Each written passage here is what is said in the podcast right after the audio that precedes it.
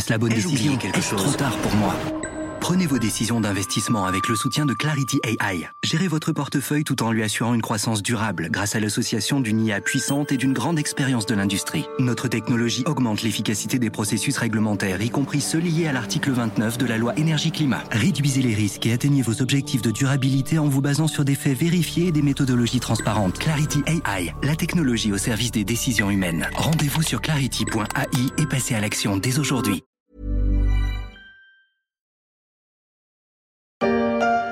Six réformes en 18 mois. Le gouvernement s'est fixé des objectifs ambitieux. Nous devons redonner aux salariés, aux actifs, aux entreprises un cadre leur permettant de s'épanouir, de créer et de réussir. Ça, c'était il y a cinq ans. Le gouvernement Édouard Philippe donnait le ton, avec un objectif qui tient en une phrase changer la France en 18 mois. Depuis, il y a eu ça.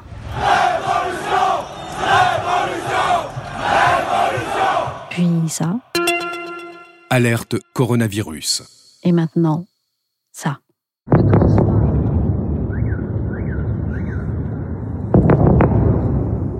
La France a changé, oui, mais est-ce bien de la façon qui était prévue?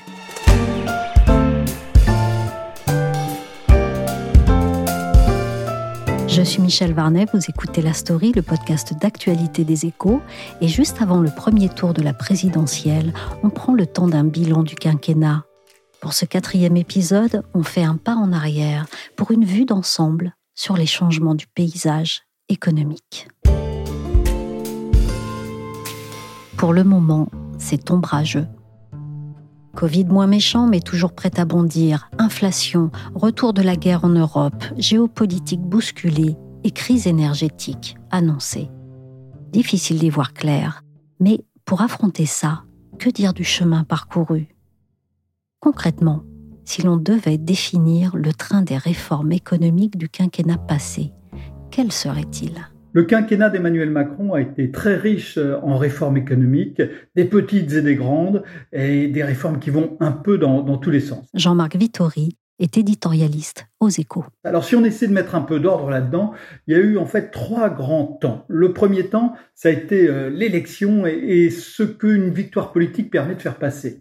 Et là, on a eu deux grands champs d'action euh, sur le capital et sur le travail. Sur le capital, ça a été la fiscalité avec euh, une baisse de euh, l'impôt sur les sociétés, avec une baisse de la fiscalité sur les revenus du capital, avec une transformation euh, de l'impôt sur la fortune en impôt sur la fortune immobilière, un champ beaucoup plus restreint. Sur le champ du travail, on a eu toute une série de, mesures visant notamment à renforcer le, le, dialogue social au niveau de l'entreprise plutôt qu'au niveau de la branche, et puis aussi sur les conditions de fin d'emploi en entreprise, avec une des indemnités prud'homales. Ça peut paraître quelque chose de très technique, mais ça a été très important pour beaucoup d'entreprises qui étaient dans l'incertitude complète quand elles devaient mettre fin à un contrat de travail d'un salarié. Le deuxième temps, ça a été toute une série de, réformes moins ambitieuses, mais qui comptent aussi dans leur domaine. On a eu la réforme du statut de la SNCF, la transformation du crédit d'impôt compétitivité emploi en baisse de cotisation sociale, le changement des règles de l'assurance chômage,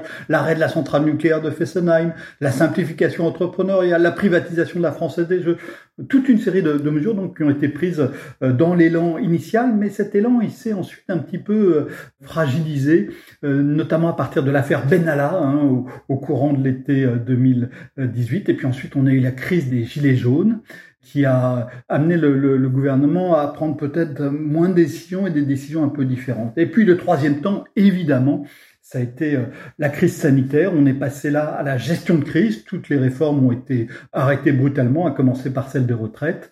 Et donc là, exercice très très différent. Il faut euh, sauver des entreprises qui euh, sont menacées par des mesures de confinement extrêmement sévères.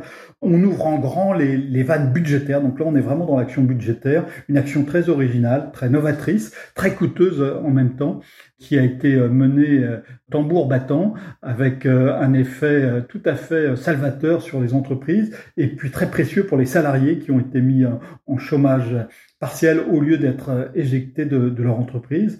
Et donc ça, c'est le troisième temps qui a marqué le, le quinquennat économique d'Emmanuel Macron. Ces réformes, en a-t-on déjà mesuré les effets? Les effets des réformes structurelles sont très difficiles à mesurer euh, à court terme. Par exemple, l'abaissement de la fiscalité du capital, on a vu que ça s'est traduit par une augmentation des revenus des plus aisés, parce que c'est eux qui détiennent le plus le capital, et ça c'était euh, inévitable. Mais l'effet à long terme de cette réforme, qui est est-ce que les investissements vont être mieux faits en France? Est-ce qu'il va y avoir moins d'exode fiscal aussi, qui était un vrai problème, notamment l'exode fiscal des entrepreneurs? Ça, c'est encore trop tôt euh, pour le dire. Ces réformes-là sont tout à fait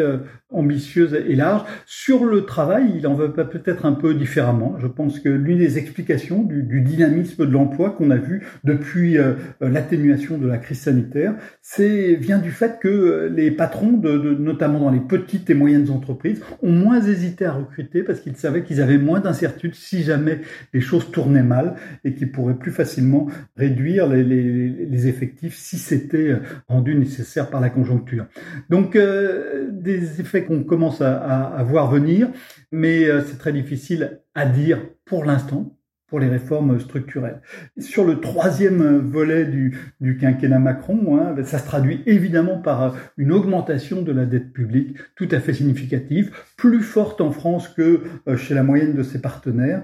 Et donc ça aussi, Aujourd'hui, on n'en voit pas les conséquences, mais il se peut que dans un univers financier moins favorable, où l'argent euh, ne circule plus euh, en abondance comme il l'a fait ces dernières années, ça puisse devenir beaucoup plus compliqué que ça ne l'aurait été sans euh, ces efforts budgétaires massifs.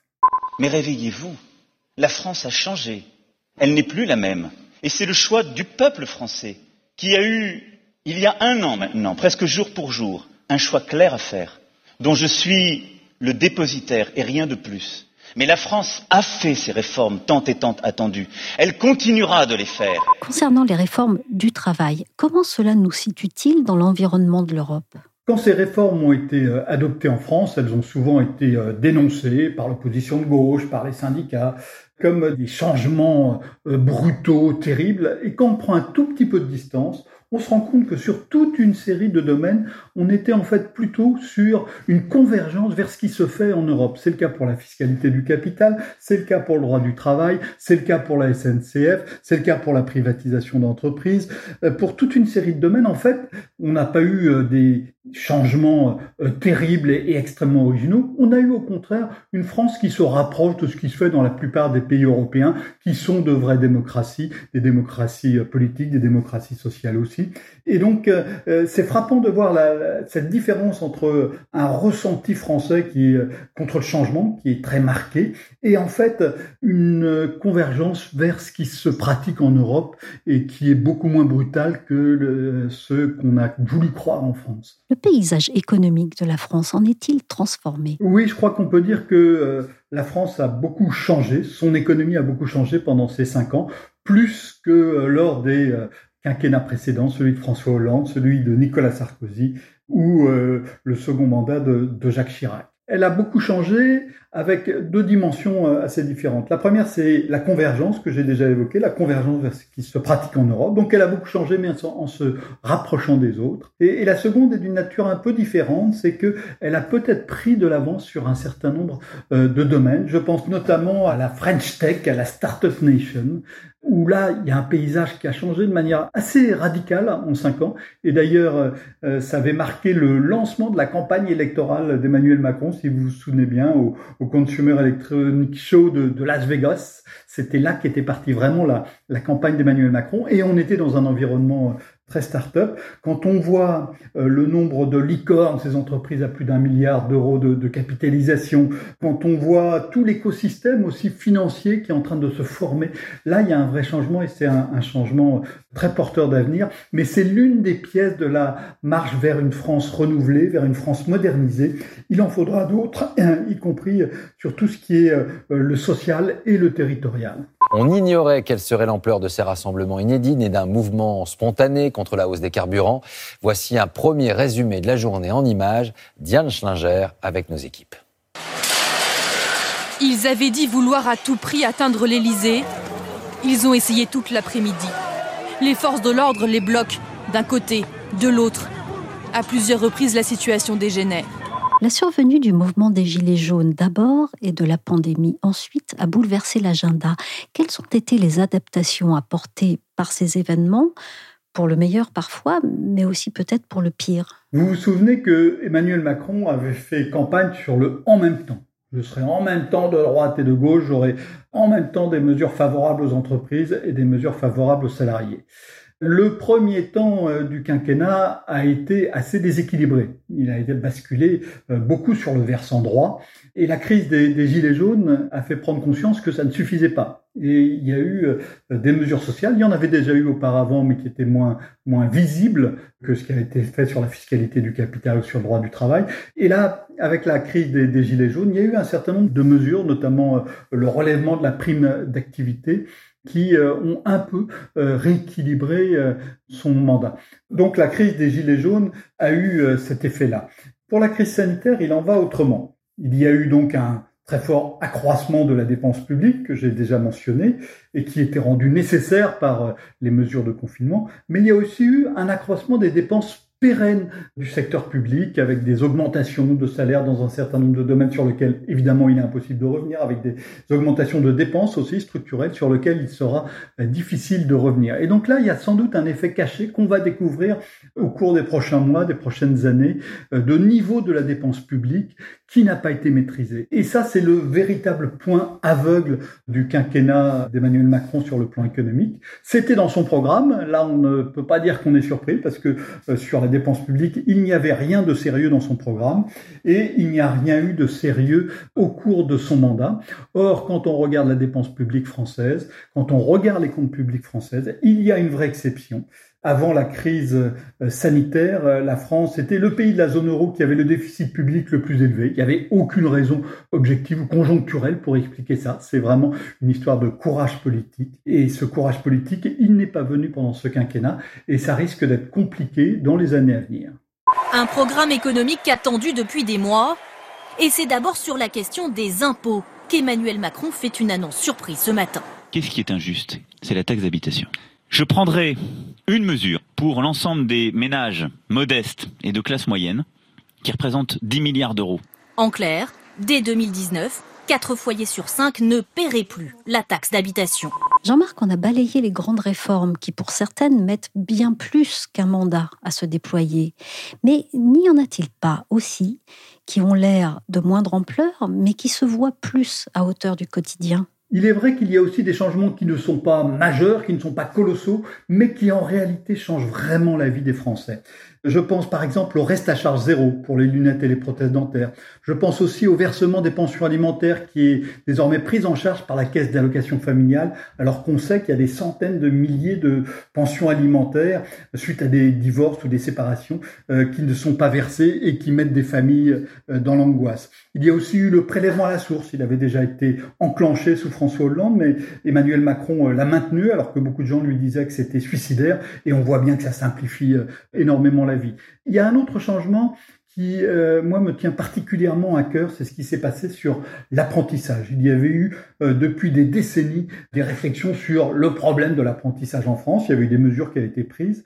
Euh, mais ce qui a été fait sous Emmanuel Macron, en libérant notamment la possibilité pour les entreprises de monter leur centre de formation des apprentis et en changeant aussi un certain nombre de règles sociales qui compliquaient les choses, a permis vraiment une explosion du nombre d'apprentis le nombre d'apprentis a triplé euh, sous le quinquennat Macron. Et donc ça, c'est des centaines de milliers de, jeunes qui seront mieux préparés pour rentrer dans la vie active et qui euh, donc seront mieux armés euh, pour la vie tout court. C'est un changement absolument colossal et j'en viens à me demander si ce n'est pas finalement le changement économique le plus important du quinquennat Macron.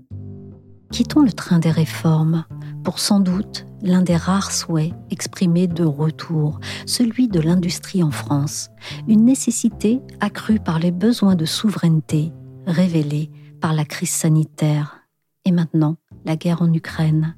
J'ai demandé à Nathalie Silbert, journaliste aux échos, si la réindustrialisation était amorcée en France ou bien si elle n'était encore qu'à l'état de vœu. Après le délitement qu'on a observé pendant des décennies, il y a une volonté politique forte de réindustrialiser euh, le pays. Mais euh, si on regarde la photo, les résultats restent très modérés. L'industrie manufacturière en France, c'est à peine 9% euh, du, PIB.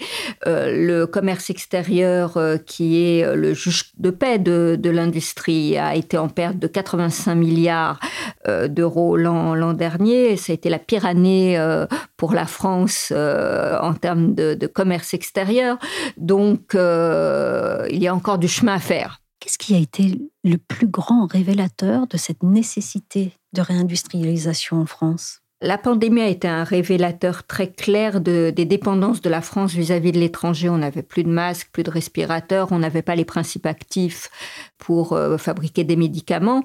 L'échec euh, dans la fabrication d'un vaccin contre euh, le Covid a aussi été psychologiquement très dur pour les Français. La France manque aussi de composants, de puces. On le voit, des usines sont à l'arrêt dans le secteur automobile et la, la guerre en Ukraine est également un, révélateur de notre dépendance, par exemple pour les engrais où euh, nous sommes très liés aux importations euh, russes et ukrainiennes. De l'héritage du CICE au plan de relance post-crise sanitaire, comment a évolué la politique industrielle jusqu'à des mesures clairement en faveur d'une réindustrialisation En réalité, quand Emmanuel Macron euh, arrive euh, à l'Élysée, sa priorité, c'est de renforcer l'attractivité euh, de la France. Le précédent quinquennat, celui donc de, François Hollande, a déjà engagé quelques mesures qui vont dans ce sens, comme effectivement le CICE, donc le, crédit d'impôt pour la compétitivité et l'emploi, le passe de responsabilité aussi. Mais l'objectif d'Emmanuel Macron, c'est d'aller plus loin, donc pour cela, il y a les, lois travail, euh, on va avoir toute une série de, baisses d'impôts, la baisse de l'impôt notamment euh, sur les sociétés. L'idée, c'est restaurer l'attractivité de la France. Et d'ailleurs, dès 2019, la France devient la première destination des investissements étrangers en Europe, euh, selon le, le baromètre EY le discours sur la réindustrialisation en tant que tel, lui, apparaît réellement avec la pandémie, justement. C'est ce qu'on disait. Et là, on voit d'autres mesures qui sont prises pour aller beaucoup plus loin euh, dans ce sens, il y a la baisse des impôts de production que réclament euh, les entreprises depuis des années. Et il y a ensuite deux plans. L'un, le plan de relance qui doit accélérer la reprise économique, mais qui comprend un grand volet euh, industriel. Et ensuite, le plan France 2030 qui a été lancé en octobre dernier et qui, lui, est totalement consacré à l'industrie et qui doit financer des filières d'avenir, des technologies de rupture, euh, c'est-à-dire engager la France vers euh, l'industrie du futur. Alors attendez, hein, qu'on ne s'y trompe pas, quand on parle de réindustrialisation, ce ne sont pas des usines qu'on ferme en Chine, et qu'on rouvre en France. Celles qui sont en Asie, elles y restent parce qu'on a aussi des marchés là-bas. En fait, le mouvement qui se dessine, ce sont des entreprises qui décident de rapatrier, par exemple, une partie de leur production pour pas se retrouver à nouveau euh, avec des cargos paralysés, bloqués en Chine. Hein. Ce sont aussi celles qui choisissent le Made in France parce que c'est vendeur. Et puis, ce sont ces nouvelles filières dont on vient de parler, notamment qu'on crée, qu'on recrée, l'hydrogène, les batteries électriques ou encore les médicaments, bref, les filières stratégiques. Nathalie, vous l'avez dit, il y a encore du chemin à faire. Mais y a-t-il quand même des résultats visibles de cette volonté de réindustrialisation? Oui, on voit déjà certains résultats. 780 euh, projets de localisation de l'activité en France ont été soutenus par les pouvoirs publics. Par exemple, pendant le quinquennat d'Emmanuel Macron, les ouvertures d'usines ont été plus nombreuses que euh, les fermetures. On a eu 646 ouvertures d'usines contre 490 disparitions selon le cabinet Trendéo. Il faut voir que sous le quinquennat de François Hollande ou sous celui de Nicolas Sarkozy, les fermetures d'usines atteignaient un millier on avait autour de 1000 fermetures d'usines pendant ces deux quinquennats. Donc, euh, il y a quand même un, véritable progrès. Les, délocalisations aussi ont, connu un coup d'arrêt. Alors, il y a peut-être un petit effet de la pandémie qui peut expliquer aussi un, ralentissement. Mais la France, de ce point de vue-là, a quand même regagné une forme d'attractivité pour les industriels. Et qu'en est-il chez nos proches voisins? Comment se situe la France dans le paysage industriel de l'Europe, où les cas sont très différents? C'est là où on voit quand même le problème euh, français, c'est là où le poids de l'industrie euh, manufacturière de la France au sein de la zone euro, c'est 14%. Pour l'Allemagne, c'est 39%, pour l'Italie, c'est 16%. Donc on voit bien que la France reste à la traîne. Et en Espagne, en Italie, on observe un redressement que la France n'a pas. Chère vieille France, la bonne cuisine, les folies bergères, le gai Paris, la haute couture et de bonnes exportations, du cognac, du champagne et même du Bordeaux ou du Bourgogne. C'est terminé. La France a commencé et largement entamé une révolution industrielle. Alors ça, c'était Georges Pompidou en 1972. C'est assez drôle parce que maintenant, on serait plutôt dans l'esprit inverse, retrouver la chère vieille France industrielle qu'on a un peu perdue. Plus sérieusement, maintenant, quelle est l'ambition et quels seront les moyens pour réindustrialiser? L'ambition, comme je vous le disais, Michel, c'est d'amener la France sur le chemin des, industries du futur. Le plan France 2030, c'est 34 milliards d'euros qui doivent être euh, investis en, cinq ans, qui doivent soutenir euh, des filières d'avenir, donc de la santé à la mobilité, en passant par euh, le spatial. L'objectif du candidat président, c'est, on l'a compris aussi, de continuer à améliorer la compétitivité de l'industrie française en poursuivant la, baisse des impôts de production, ce qui est réclamé euh, par toutes les organisations euh, patronales. Il y a un vrai enjeu de restaurer, euh, de relancer l'industrie en France, puisque l'industrie, ce sont des emplois qui sont euh, plutôt bien payés par rapport euh, à, d'autres secteurs.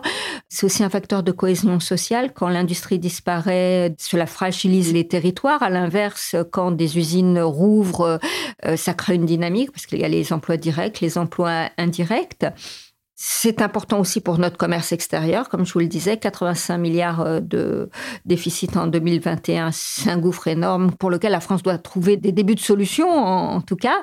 Après, réindustrialiser, c'est aussi un chantier de très longue haleine parce que cela passe par euh, des compétences, de la formation et euh, c'est des chantiers de plusieurs décennies.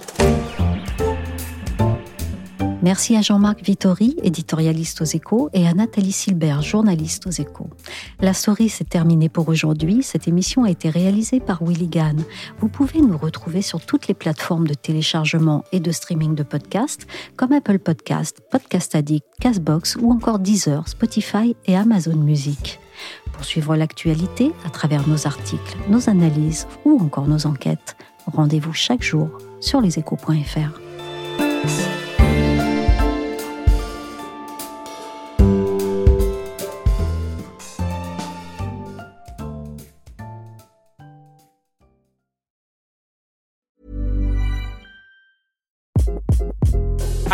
This is Craig Robinson from Ways to Win, and support for this podcast comes from Invesco QQQ. Invesco QQQ is proud to sponsor this episode and even prouder to provide access to innovation for the last 25 years. Basketball has had innovations over the years too. We're seeing the game played in new ways every day.